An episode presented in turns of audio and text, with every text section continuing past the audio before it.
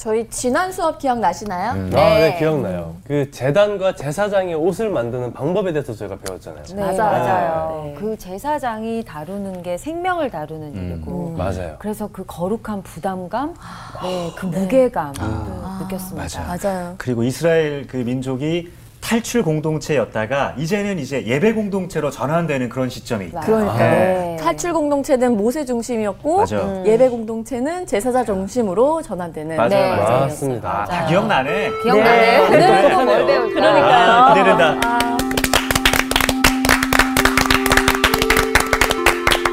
안녕하세요. 안녕하세요. 안녕하세요. 좋은 학생들이에요. 어, 감사합니다. 복습을 열심히 하고 네. 어, 보니까는 지난 시간에 우리가 마지막으로 얘기했던 것이 탈출 공동체가 예배 공동체로 전환되는 길목을 우리에게 보여주고 있다 이렇게 네. 얘기했습니다.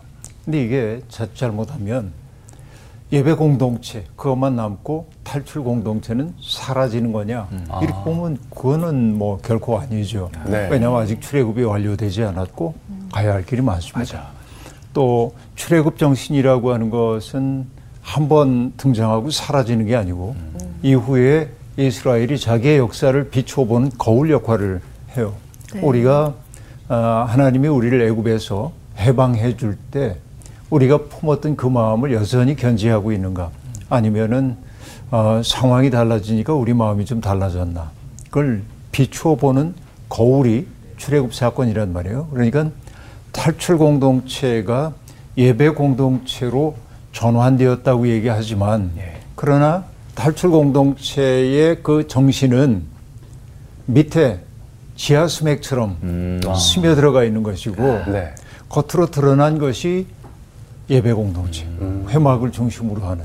그러니까 이- 하나 없이 기반 밑에 흐르는 지하 수맥 없이 위의 집만을 얘기하면은 오류에 빠질 가능성이 있다 하는 네. 얘기입니다. 그러니까 성경은 두 가지 전통이 늘 같이 가고 있죠. 하나는 예언자적 전통이고 또 하나는 제사장적 전통입니다. 예언자들이 하는 일은 잘못된 것을 꾸짖고 또 고발하고 또 하는 일이 뭐예요? 위로하는 일을 한단 말이에요. 비전을 보여주는 일을 한단 말이죠. 그러니까 예언자는 항상 역사를 앞에서 이렇게 이끌고 가는 사람들이라고 볼 수 있습니다. 역사가 가야 할 방향이 이쪽이야 하고 방향을 제시하는 게 예언자입니다. 네. 그러니까 오늘의 기독교에서도 예언자적 직무가 필요한 까닭은 우리 역사가 어디를 향해 가고 있는지를 가리켜 보여야 하기 때문에 그런 것이죠. 네. 그런데 우리가 앞에서만 이끌고 역사 갈 수 있는 게 아니고 움직여 가야 하는 이 공동체의 그 속에 머물면서 그들을 정화하고 그리고 그들을 뭔가 격려하고 어, 또 때때로 꾸짖기도 하면서 함께 뭔가를 만들어 가기도 해야 되죠. 네. 이게 제사장적 전통입니다. 그러니까 이 둘은 함께 가야지 네. 제사장적 전통만 있고 예언자적 전통이 사라져도 문제이고 네. 고루해져요. 네. 그런데 너무 예언자적 전통만 있고 이것을 버리게 될 때 급진성은 갖는지 모르지만은 사람들의 삶과 요리될 수밖에 없다 하는 얘기입니다.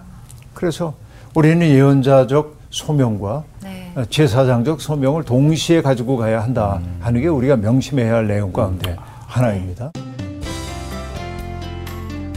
오늘 수업 출애굽기 32강 성물 만들기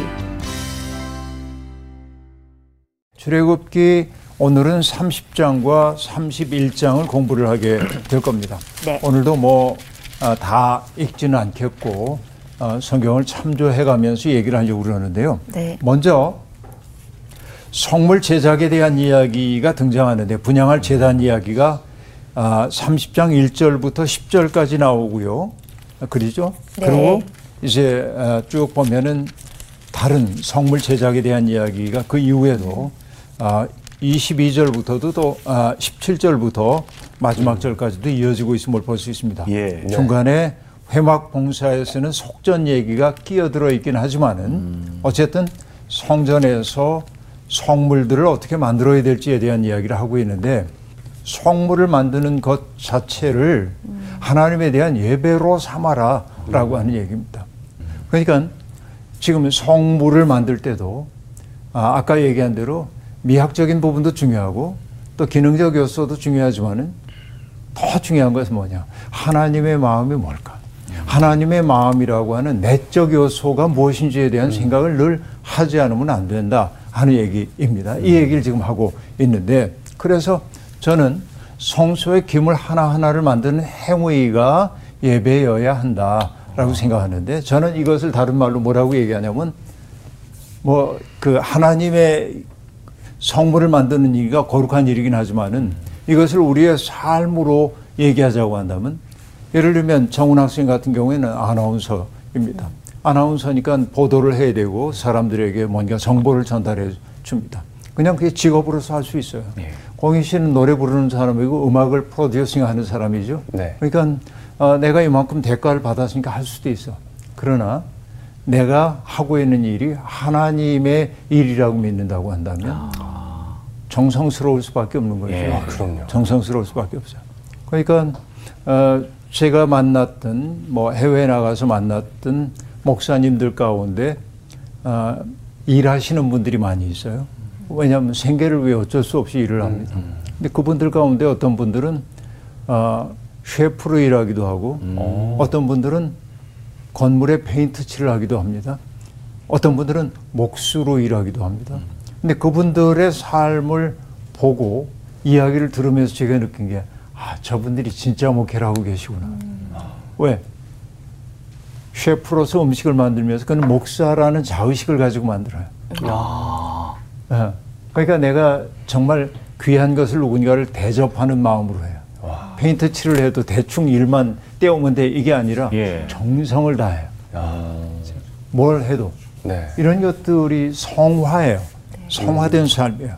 성물을 만드는 행위도 또그 식양을 따라 해야 한다고 하는 얘기는 내가 거룩한 일을 하고 있다는 사실을 알고 지내야 한다. 그렇죠? 이게 이제 모든 게 중요해요. 그래서 이제 처음에 나오는 게 분양할 분양단 만드는 얘기가 나오는데요. 네. 정말 이스라엘 땅에 이게 남아 있을까 싶을 정도로 이번에도 조각목입니다. 거의 다 썼겠는데요. 거룩한 그 물건을 만들 때 다 조각목을 사용하게 돼 있는데 그러니까 다행인 게 뭐냐면 그렇게 크진 않아요. 그냥 사방 1규빗 정사각형 모양의 분향단 향을 태우는 단을 만드는 거죠. 네. 높이는 2규빗입니다. 한 1m 네. 그 정도입니다. 그리고 아, 그 네 귀퉁이에 뿔을 만들어서 단과 이렇게 연결되게 만드는 거예요. 그리고 단의 윗면과 옆면 그리고 뿔을 순금으로 입히고 그 자, 가장자리는 금으로 태를 둘러라 이렇게 얘기하고 있고 금 고리를 양쪽에 두 개씩 만들어서 뭘할 수 있게 채를 끼울 수 있게 아, 네. 이동해야 하니까 네, 네. 아, 그렇게 이제 만들라고 얘기를 하고 있습니다. 그리고 그 분향단을 만들어 만들고 나면 제사장들은 아침 저녁으로 거기에 향을 피워야 한다고 얘기하고 있습니다. 그러니까 그 정해진 향만 해야 되지 아무거나 이번 이런 향이 더 좋은 것 같아요. 이렇게 하면 안 돼요. 정해진 것만 해야 합니다. 그 분향단에다 번제물 이런 거 올리면 또 안 됩니다. 네. 그러니까 분양 딱 정해진 것만 해야 한다 하는 얘기입니다. 그런데 그 분양단을 만들더라도 일년에 한 번씩은 속죄 제물의 피를 분양단 뿔에 발라서 분양단을 정화하는 의식을 해야 합니다. 거룩한 것을 한다 해도 일년에 한 번씩은 정화하는 의식을 한단 말이에요. 그런데 이 향이라고 하는 것은 또 성서에서는 하나님의 현존을 상징하기도 합니다. 하나님의 현존을 상징해요. 그러니까 하나님이 구름 속에 임재하시는 것처럼 하나님은 그 향기 속에 우리에게 임재하는 것으로 보여지기도 했고 또 나중에 보면은 향이라고 하는 것은 뭐냐면 신자들이 하나님께 바치는 기도를 상징하기도 합니다. 요한계시록에서 보면 그렇게 나와요. 그러니까 이 향이라고 하는 건 굉장히 다양한 의미망을 거느리고 있지만은 어쨌든 향을 피움으로써 사람들은 뭐냐? 내가 지금 있는 이 자리가 일상의 공간이 아니라 거룩한 공간이구나라는 걸 느끼게 만드는 거예요. 구별하는 거예요. 여기를. 그러니까 오감의 자극을 통해서 하나님의 현존을 자각할 수 있도록 해주는 거죠. 여러분, 우리가 이제 교회에서 성예전을 행할 때 예. 교회에 따라 조금 다르긴 합니다만은 우리가 하는 일 가운데 하나는 뭐냐? 이것은 우리를 위해 주시는 그리스도의 몸입니다. 그리고 떡을 뗀단 말이에요. 네. 그러니까 부드러운 떡은 소리가 나지 않지만 전병 같은 것들을 뗄때 네. 딱그 네. 소리가 나죠. 네. 네. 소리를 듣는 거예요. 그리고 목사가 이걸 떼고 있는 모습을 사람들이 눈으로 보고 있는 거예요. 그 다음에 포도주도 그렇죠. 이는 당신을 위해 주시는 그리스도의 몸입니다. 하고 얘기할 때 포도주를 주전자나 이런 데서 컵으로 따라. 쪼르륵. 네. 꼴꼴꼴꼴. 바로 이렇게 따르면 소리가 안 나지만 의도적으로 어. 조금 떨어져서 하면은 소리가 나요. 따르는 소리가. 그러니까 오감으로 하나님의 현존을 느끼도록 하는 것들이죠. 이런 것들이. 그러니까 이게 굉장히 중요한 요소가 여기에 있다고 얘기할 수 있겠는데요. 그러니까 뭐 소리, 시각, 후각, 그리고 촉각, 맛 이런 것들이 총체적으로 인식돼 가지고 하나님의 현존을 느끼도록 만드는 것이 예배의 핵심이었다 하는 얘기이죠. 이게 이제 중요합니다. 그렇게 하는 것이고요. 그 다음에 분양할 재단 만드는 게 그렇고 11절부터 보면은 16절까지는 여긴 좀 읽어보고 얘기를 한번 할까요? 네. 어, 정훈 학생이 읽어주세요. 여호와께서 모세에게 말씀하여 이르시되 내가 이스라엘 자손의 수효를 조사할 때에 조사받은 각 사람은 그들을 계수할 때에 자기의 생명의 속전을 예- 여호와께 드릴지니 이는 그들을 계수할 때에 그들 중에 질병이 없게 하려 함이라. 무릇 계수 중에 드는 자마다 성소의 세겔로 반 세겔을 낼지니 한 세겔은 20게라라. 그 반 세겔을 여호와께 드릴지며 계수 중에 드는 모든 자 곧 스무 살 이상 된 자가 여호와께 드리되 너희의 생명을 대속하기 위하여 여호와께 드릴 때에 부자라고 반 세겔에서 더 내지 말고 가난한 자라고 덜 내지 말지며 너는 이스라엘 자손에게서 속전을 취하여 회막 봉사에 쓰라 이것이 여호와 앞에서 이스라엘 자손의 기념이 되어서 너희의 생명을 대속하리라.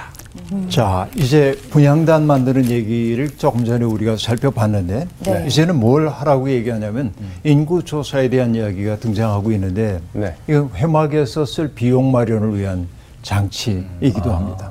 자, 각 사람은 내가 생명의 주인이 아니에요. 생명의 주인은 하나님이십니다. 제가 늘 하는 얘기인데요. 오늘 내가 숨을 쉬고 있습니다. 내가 쉬는 거죠. 그런데 이 숨은 내가 쉬는 겁니까? 아닙니다. 그렇죠. 내가 쉬는 거예요. 맞아요. 그런데 내가 세상 떠나는 날 숨이 멈추잖아요. 예. 네. 근데 사람들이 옆에서 얘기해요. 숨을 계속 쉬세요. 그숨 쉬세요. 그럼 숨이 쉬어져요? 안 젖이죠. 아니에요. 내가 하는 게 아니에요. 그거는. 숨을 불어넣는 분이 불어넣어야 내가 숨을 쉴 수 있는 거예요. 내 숨인 줄 알지만 그분의 숨이란 말이죠. 그러니까 나의 생명은 내게 적혀 있지 않아. 내가 이무이로 할 수 없어요. 이게 우리가 하나님을 믿는 까닭이기도 합니다. 그러니까 인구 조사를 할 때 그 인구들은 뭐예요? 하나님의 생명을 받은 존재이기 때문에 하나님 앞에 설 때는 자기의 생명의 값을 지불하라는 거예요. 책임 있게 살기 위해서 그렇게 해야 나중에 질병이 없게 될 거다라고 얘기를 하고 있는데 이것이 나중에 성전세로 전환이 되는 거예요. 모든 사람들이 성전세를 내라고 하죠. 이렇게 이제 된다고 볼 수 있습니다. 그런데 성전세를 각각 얼마를 내라고 얘기하죠? 반 세계. 반세계요? 그렇게 얘기합니다. 네. 반 세계를 내라고 합니다. 그러니까 스무 살 이상 된 모든 사람들이 내야 합니다. 자, 부자니까 많이 내야 합니까? 아니요. 가난한 사람 면제하나요? 아니요. 아니요. 빈부가 없어요. 네. 생명은 보편적인 거예요. 부자라고 더 생명이 많은 것도 아니고 가난하다고 적은 것도 아니에요.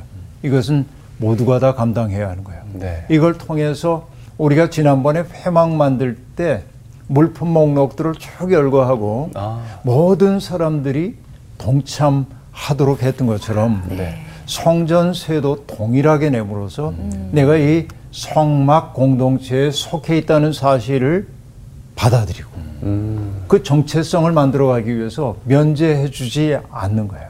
그러니까 당신은 가난하니까 내지 마. 그러면 돈은 안 내서 좋을지 모르나 소속감은 적어진다. 없어지죠. 네. 그렇죠. 그래서 여러분 어떤 곳에서는 어, 사람들에게 밥을 제공하는데 약간 공짜로 줄 수도 있지만 돈을 조금씩 받기도 합니다. 음, 네. 네. 그렇죠. 왜 당당하게 드시라고 일부러 그러기도 하죠. 어쨌든 그 다음에 나오는 얘기 보겠습니다. 노수로 물두멍 만드는 얘기가 나오는데요. 네. 제사장이 아, 이제 만남의 장막 하나님과 만나기 위해 회막에 들어갈 때 재단에 들어갈 때 그냥 막 들어가면 안 됩니다. 자기를 깨끗이 씻고 정화하고 들어가야 하는 거죠. 그 때문에 제사장이 자기 몸을 씻을 수 있는 그 물그릇을 만들어야 해요. 이건 뭐로 만들라고 되어 있냐면 노수로 만들라고 그렇게 합니다. 네. 그래서 회막과 재단 사이에 두려는 거예요. 그러니까 제사장들이 회막에 들어갈 때 몸을 씻고 정화하기 위해서 두는 겁니다. 솔로몬 성전에는 나중에 얘기입니다만 솔로몬 성전에는 이 놋 물두멍이 얼마나 컸는지 지름이 10규빗 10큐빗이요? 10큐빗이면 네. 규빗이 50cm라고 5m. 보면 10이면 얼마예요? 5m. 5m. 오. 지름이 5m입니다. 예. 와. 와, 수영장인데. 수영장인데 정말. 어마어마하죠? 어, 예. 그래서 그걸 뭐라고 불러냐? 바다. 바다. 와. 그걸 바다라고 불렀어요. 놋 바다입니다. 이게 바다. 네. 이스라엘 사람들은 그 강이 많지 않은 곳이기 때문에 물만 많으면 강이고 또 물이 많이 모여 있는 강을 보면 호수 같은 걸 보면 바다라는 겁니다. 그러니까 솔로몬의 성전 앞에도 이제 바다가 있었다 하는 얘기입니다. 어, 그리고 바다뿐만 아니라 지름이 4규빗 정도 되는 물두멍이 물두멍이 10개가 있었다고 그렇게 되거든요. 열왕기 상에 보면 그렇게 등장합니다. 그러니까 이 크기와 어, 이그 숫자들을 보면 반드시 제사장의 정화 의식에만 쓴 것처럼 보이지는 않고 네. 그러니까 희생 동물들을 씻거나 나중에 번제물을 태운 다음에 그 죄를 치우는 데 쓰였지 않을까 이런 추측을 하기도 하는 것이지요.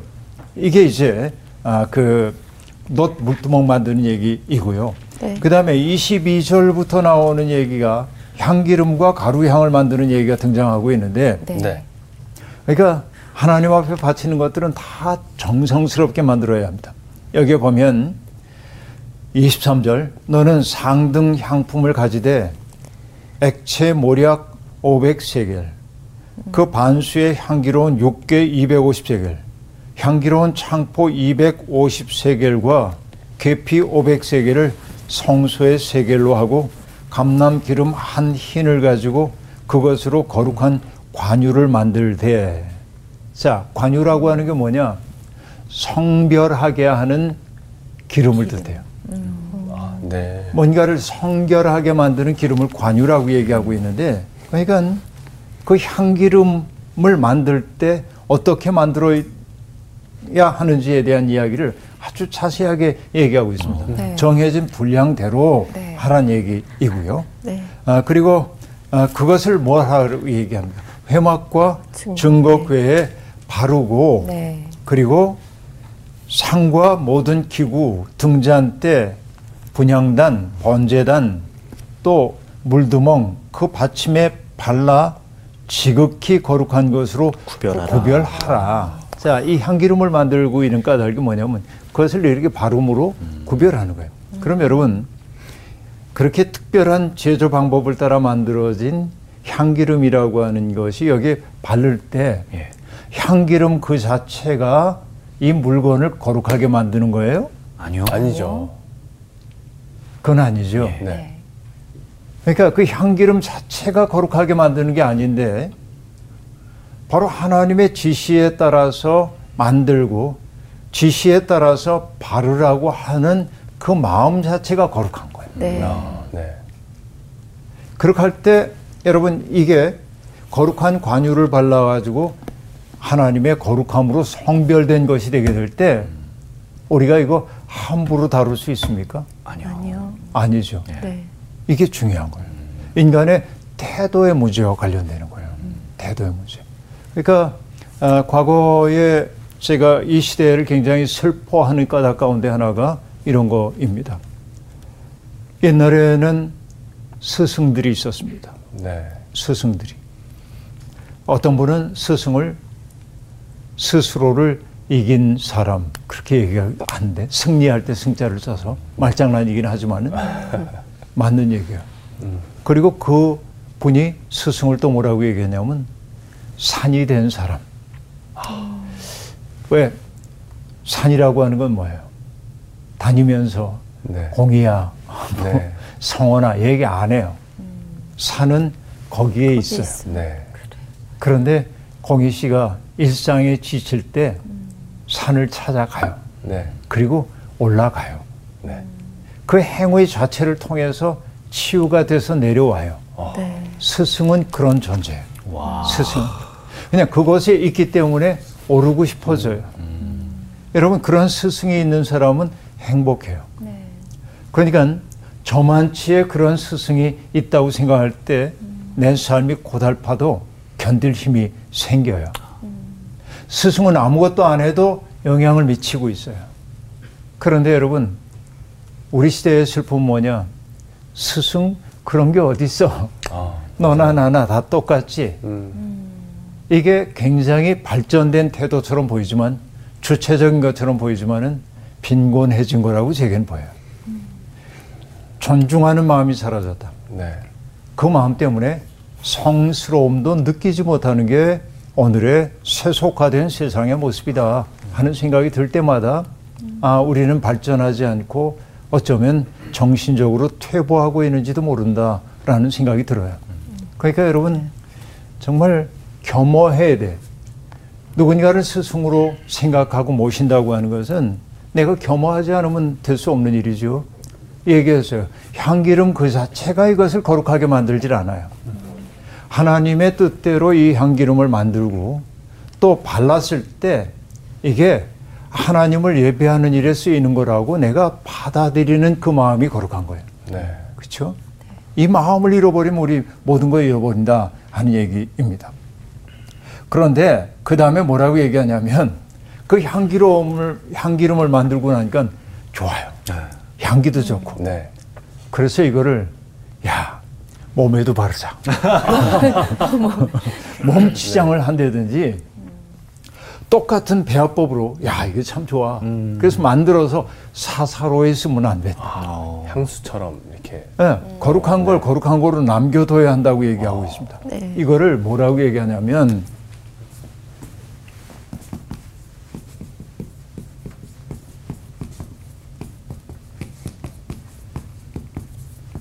상징적 경계 만들기. 그러니까 배합법 알면 만들어 쓸 수도 있어요. 그런데 할 수 있지만 안 한다. 네. 왜냐하면 내 한계를 지키겠다. 네. 이 경계를 지키는 게 지혜이기도 해요. 그러니까 이, 게 이제 중요하다고 저는 그렇게 느끼고 있는데요. 그러니까 공동체 바깥에 있는 사람에게는 그 향기름이 그냥 물질이에요. 내가 하나님 경외하는 사람 아니면 적절한 배워법을 가지고 이렇게 만들었네. 네. 이게 물질이에요. 네. 그러나 하나님을 믿는 사람들에게는 물질을 넘어서는 성사의 도구예요. 네. 하나님과 내가 만나는데 필요한 것들이에요. 거룩한 거죠. 이 차이입니다. 누군가에게는 단순한 물질로 보이는 것이 우리에게는 하나님의 현존으로 우리를 이끄는 것으로 보여요. 네. 이게 거룩한 삶이에요. 자, 그렇게 그러니까 분향단에 쓸 향 만드는 얘기도 여기 등장합니다. 뭐 호향, 호합향, 나감향, 풍자향 여러분 이 향품의 이름 뭐 알겠어요? 네, 이거 같은 각기 같은 분량으로 섞어 만들 때 소금을 쳐서 성결하게 하고 그것을 빻아 순수하고 거룩한 가루향으로 만들어 회막 안에 증거궤 앞에 두어야 한다라고 말하고 있고요. 그래서 똑같은 얘기입니다. 향이 좋다고 해서 그것을 사사로이 만들어서는 안 되고 자 내가 비법을 알았어. 그래서 네. 사사로이 만들면 안 돼요. 네. 이것은. 네. 그게 뭐라고요? 상징적 경계 경계 만들기예요. 하나님에게 속해 있는 것은 내가 사설에 취하지 않겠다 하고 경계를 지키는 일이에요. 그리고 아, 그것을 만드는 일, 사용하는 일이 금지되고 있음을 볼 수 있습니다. 그 다음에 우리들이 봐야 될 게 뭐냐면 31장으로 넘어가게 될 텐데요. 네. 자, 여호와께서 모세에게 이르는 말씀이 있는데요.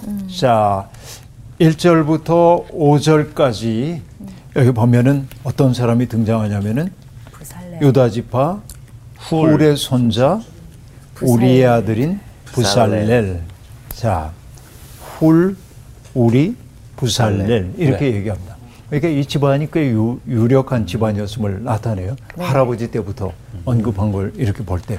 그런데 뭐냐? 자, 거룩한 이 일을 하나님이 지시를 했습니다. 네. 지시받은 것을 실행해야 하는 사람이 있어야 하잖아요. 네. 네. 자, 이게 첫 번째 등장한 사람이 부살렐입니다.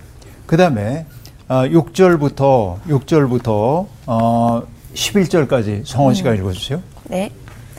내가 또 단지파 아이사막의 아들 오홀리압을 세워 그와 함께하게 하며 지혜로운 마음이 있는 모든 자에게 내가 지혜를 주어 그들이 내가 내게 명령한 것을 다 만들게 할지니 곧 회막과 증거궤와 그 위에 속죄소와 회막의 모든 기구와 상과 그 기구와 순군 등잔대와 그 모든 기구와 분향단과 번제단과 그 모든 기구와 물두멍과 그 받침과 제사직을 행할 때에 입는 정교하게 짠 의복 곧 제사장 아론의 성의와 그의 아들들의 옷과 관유와 성소의 향기로운 향이라 무릇 내가 내게 명령한 대로 그들이 만들지니라 네, 고맙습니다. 자, 조금 전에 우리가 봤는데 맨 먼저 언급됐던 장인의 이름이 뭐였죠? 부살레. 부살렐이었고 그 다음에 언급된 게 오홀리아. 오홀리압이라고 하는 부살렐 오홀리압 이 두 사람이 대표적인 이름으로 등장하고 있는데 그러고는 뭐냐면은 어, 다른 지혜로운 사람들 이름이 언급되지 않죠. 예. 네. 세상의 모든 악기는 두 종류밖에 없다면서요. 음, 기타 등등 그러니까 기타와 등등. 네. 근데 그것처럼 여기 이제 대표적인 이름이 부살렐과 오홀리압이 언급되고 있지만은 그러나 여기 또 아, 그와 함께 하게 하며 지혜로운 마음이 있는 모든 자에게라고 얘기합니다. 예. 내가 지혜를 주어 그들이 내게 내게 명령한 것을 만들게 하라라고 얘기합니다. 자, 하나님의 명령이 있습니다. 하나님의 명령. 모세가 전달합니다. 전달한 것을 수행해야죠. 네. 그렇죠? 자, 여긴 하나님 하나님이고요. 명령한 것은 전달하는 것은 모세고요. 모세. 그리고 수행해야 하는 것은 부살렐과 오홀리압. 오홀리압입니다. 오홀리압 이렇게 그런데 이 사람이 가지고 있는 능력이라고 하는 게 지혜와 능력이라고 하는 것을 성서는 뭐라고 얘기하냐면 그들이 타고난 재능이 있어 라고 말하지 않습니다. 네. 하나님이 지혜를. 주셨어요. 네. 어. 하나님이 명령을 내린 분이 그것을 감당할 수 있는 수행할 수 있는 지혜까지 주셨다. 우리가 흔히 지혜 그러면은 우리가 흔히 지혜 그러면은 뭔가 심오한 네. 아, 관념 속에서 나타나고 있는 어떤 깨달음 이런 것들을 지혜라고 생각하지만은 히브리인들의 지혜라고 하는 것은 실용적인 지혜입니다. 나무를 잘 다룬다든지 향을 잘 만든다든지 옷감을 잘 짠다든지 이런 것들이 다 지혜로움이에요. 그리스 사람들은 어떤 일들을 탁월하게 잘하는 것을 그 탁월함을 아레테라고 얘기하는데 그래서 공희 씨는 노래에 아레테가 있어. 네. 어? 성원 씨는 연기에 아레테가 있어. 그쵸? 나훈 씨도 그렇고. 정훈 씨는 언어를 전달하는 아레테가 있어. 이렇게 얘기할 수 있어요. 탁월함을 성취해야 돼, 우리들은. 네. 근데 그리스인들에게 탁월함이라고 하는 것은 자기가 성취하는 거예요. 그런데 히브리적 사고에서의 탁월함이라고 하는 것은 예. 하나님의 선물입니다. 하나님이 이것을 수행할 수 있도록 능력을 주셨다라고 하는 얘기죠. 이것이 여러분 신약으로 오게 되면은 바울 사도가 네.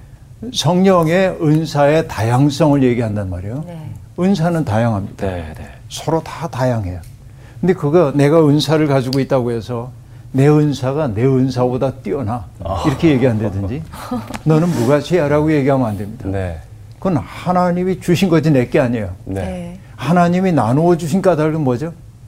공동체를 위해 봉사하라고 주신 것이죠. 이게 은사의 본질입니다. 세상에는 내가 모든 것을 다 해결할 수가 없어요. 어떤 경우에도. 그렇죠. 네. 사람마다 저마다 역할이 있습니다. 뭐 이게 이제 동양의 성인 가운데 공자의 일화가 있는데요. 어느 날 제자인 자하가 공자님에게 묻습니다. 선생님 보시기에 선생님을 따르는 제자들의 됨됨이가 어떠합니까? 아이, 그렇게 이제 질문을 해요. 그래서 공자님이 이렇게 얘기합니다. 안회는 덕이 많은 사람이고, 자공은 말을 잘하는 사람이야. 좌로는 용기 있는 사람이고, 차장은 점잖은 사람이야. 다 긍정적으로 아, 얘기를 해줍니다. 저마다 다 달라요. 아니 그럼 선생님, 저는요. 선생님의 제자들의 장점이 선생님보다 낫다고 말씀하시는데 그렇다면 왜 그들이 선생님을 스승으로 모시는 거예요? 그들이 다 뛰어난데 왜 그런 거예요? 그래서 공자님이 이렇게 얘기합니다. 안회는 덕이 있지만 상황에 따라 자기를 변화시키는 융통성이 좀 부족해. 자, 이게 재밌는 얘기야. 자공은 말재주가 뛰어나지만 때때로 침묵하는 게 더 낫다는 걸 잘 몰라. 그 다음에 자로는 용기가 있지만은 때로는 남에게 자기를 굽히는 게 진짜 용기라는 걸 잘 몰라. 응?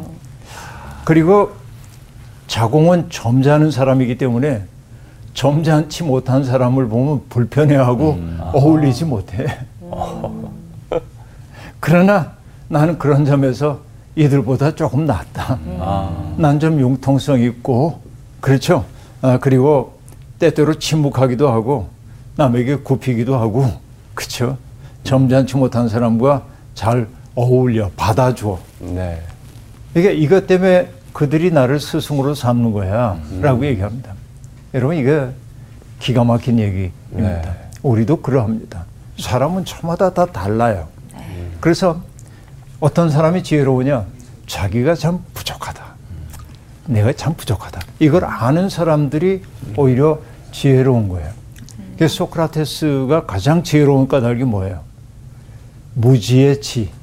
내가 아는 게 별로 없다는 것을 아는 사람이기 때문에 가장 지혜롭다고 얘기했던 까닭이 바로 그런 데 있습니다. 자, 하나님은 회막 예배에 필요한 기물을 어떻게 만들지를 자세하게 부살렐과 오홀리압에게 다 가르쳐 줍니다. 네. 그런데 흥미로운 것은 보살렐의 이름의 뜻은 하나님의 그늘 아래라고 하는 뜻인데, 그러니까 그는 하나님의 그늘 아래에서 살아가는 사람이에요. 그러니까 하나님이 그를 영으로 충만하게 하셔서 지혜롭게 하셔서 하나님의 마음을 헤아리게 하셨고, 그러니까 하나님보다 뛰어난 빛이 될 생각이 없어요. 하나님의 빛 아래에서 사는 거예요. 그는 단순한 기능공이 아닙니다. 하나님이 주신 창조력을 가지고 하나님의 마음을 외적으로 드러내는 일을 잘해내는 사람이었습니다. 그리고 오홀리압은 아버지의 천막이라고 하는 뜻을 가지고 있는데 그도 또한 겸손하게 윗대로부터 이어져 오고 있는 지혜를 계승하는 사람임을 보여주는 대목이고요. 네. 그러니까 앞서 얘기한 대로 각자가 가지고 있는 뛰어난 영감이나 기술의 뿌리가 결국은 그의 탁월함이 아니라 하나님의 영이라고 하는 사실이 여실히 드러나고 있는 것이죠. 그러니까 하나님은 이들에게 영감을 주셔서 회막에 필요한 모든 것과 제사장의 의복, 성별하는 데 필요한 기름과 그리고 그 모든 향품들을 만들 수 있도록 하셨다. 그러니까 늘 주체는 누구예요? 하나님. 이게 이제 핵심이에요. 네. 그리고 그 다음에 12절부터 17절 공희 씨. 네. 여호와께서 모세에게 말씀하여 이르시되 너는 이스라엘 자손에게 말하여 이르기를 너희는 나의 안식일을 지키라 이는 나와 너희 사이에 너희 대대의 표징이니 나는 너희를 거룩하게 하는 여호와인 줄 너희가 알게 함이라. 너희는 안식일을 지킬지니 이는 너희에게 거룩한 날이 됨이니라. 그날을 더럽히는 자는 모두 죽일지며 그날에 일하는 자는 모두 그 백성 중에서 그 생명이 끊어지리라. 엿새 동안은 일할 것이나 일곱째 날은 큰 안식일이니 여호와께서 거룩한 것이라. 안식일에 일하는 자는 누구든지 반드시 죽일지니라. 이같이 이스라엘 자손이 안식일을 지켜서 그것으로 대대로 영원한 언약을 삼을 것이니 이는 나와 이스라엘 자손 사이에 영원한 표징이며 나 여호와가 엿새 동안에 천지를 창조하고 일곱째 날에 일을 마치고 쉬었음이니라 하라. 네, 여기 보면은 자 회막과 회막에 필요한 온갖 기구를 만드는 이야기를 다 하다가 네. 네. 다소 뜬금없이 아, 안식일 안식. 얘기가. 싹 끼어들었어요. 네. 이상해요. 잘못된 자료 아니야? 이런 생각이 들 수도 있습니다. 그런데 회막 이야기의 시작이 25장인데 출애굽기 25장의 시작이 어떻게 시작돼 있죠? 또 모세에게 이르시되 이런 말로 시작이 되었었죠. 네. 네. 네. 그리고 나서 이 얘기가 쭉 이어져 왔어요. 그런데 그동안에 하나님의 지시는 여섯 번 반복됐습니다. 성막과 부속김을 만드는 이야기, 목숨 값에 대한 이야기, 네. 노쇠 물두멍 만드는 이야기, 성별하는 향유 만드는 이야기, 네. 가루향을 만드는 이야기, 네. 기술자에 대한 이야기. 네. 몇 번이에요? 여섯 여섯 번이요. 번.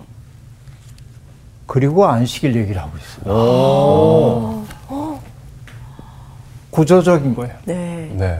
그러니까 그죠. 이 회막 만드는 이야기를 출애굽기는 뭐와 빗대서 얘기하고 있냐면 하나님의 이래 동안의 창조 이야기와 연결 짓고 볼수 있어요. 어, 정말. 이 모든 일이 하나님의 뜻대로 이루어져야 한다고 얘기하고 있어요. 네.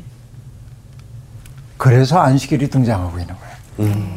창조의 완성이 안식일임을 알고 있는데 출애굽기 기자는 회막의 건설을 창조의 빛 속에서 바라보고 있음을 알 수 있다는 얘기입니다. 안식일 이야기가 여기에 등장하고 있는 까닭은 바로 그것 때문이다. 네. 이게 성경을 체계적으로 볼 수 있는 비법인 거죠. 예. 굉장히 중요한 얘기를 여기 하고 있어요. 그리고 마침내 18절에 네. 네. 여호와께서 시내산 위에서 모세에게 이르시기를 마치신 때에 증거판 둘을 모세에게 주시니 이는 돌판이라 하나님이 친히 쓰신 것이더라. 자, 이 모든 말씀을 다 마치신 다음에 하나님이 내려가라고 하면서 예. 친히 쓰신 돌판 두 개를 주셨다. 야. 자, 여기서 중요한 게 뭐냐면 돌판을 마련한 분도 하나님이시고 네. 거기에 친히 쓰신 분도 하나님이십니다. 제가 이 얘기를 강조하는 까닭은 나중에 변화가 일어나기 때문에 아. 그렇습니다. 오늘 이야기도 쉽지 않은 얘기였지만은 그러나 구조를 살펴보니까 굉장히 심오한 이야기가 그 속에 담겨 있음을 볼 수 있습니다. 네. 하나님의 일을 함부로 하면 안 되죠. 네.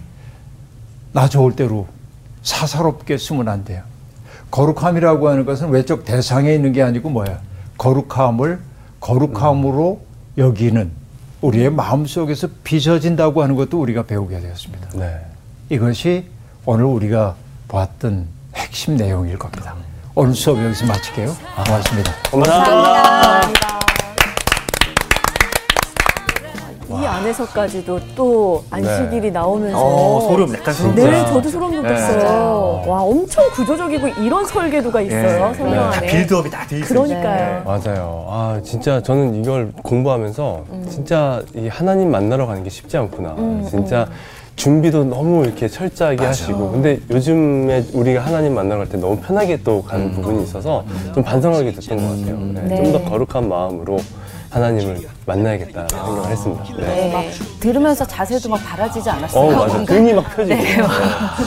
약간 진짜 구별됨에 대해서 좀 생각하게 되는데 하나님을 만남에 있어서도 너무 그냥 정성스럽지 않게 약간 관성적인 모습으로 갔던 적도 있는 것 같아요. 네. 그리고 내가 하고 싶은 어, 그런 맞아요. 것도 있었고. 아, 구별된 마음으로 드리면 좋겠다. 맞습니다. 그리고 우리 초반에 배웠잖아요. 그 믿음, 신뢰. 네, 요거를 가지고 우리가 좀 믿음으로 또 한 주를 살아갔으면 좋겠어요. 네. 좋아요. 네, 좋습니다. 함께 아. 네. 거룩하게 되게 구별되게. 구별되게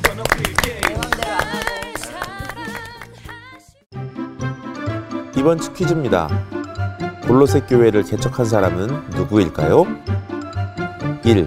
에바브라 2. 디도 3. 디모데 정답을 아시는 분은 시베 성서학당 홈페이지와 성서학당 카카오 채널을 이용하시면 됩니다. 선정되신 분들에게는 대한성서공회에서 발간된 성경, 성경 통독을 위한 최고의 자습서 성경 2.0 성서학당 선생님들의 저서 중 하나를 드립니다.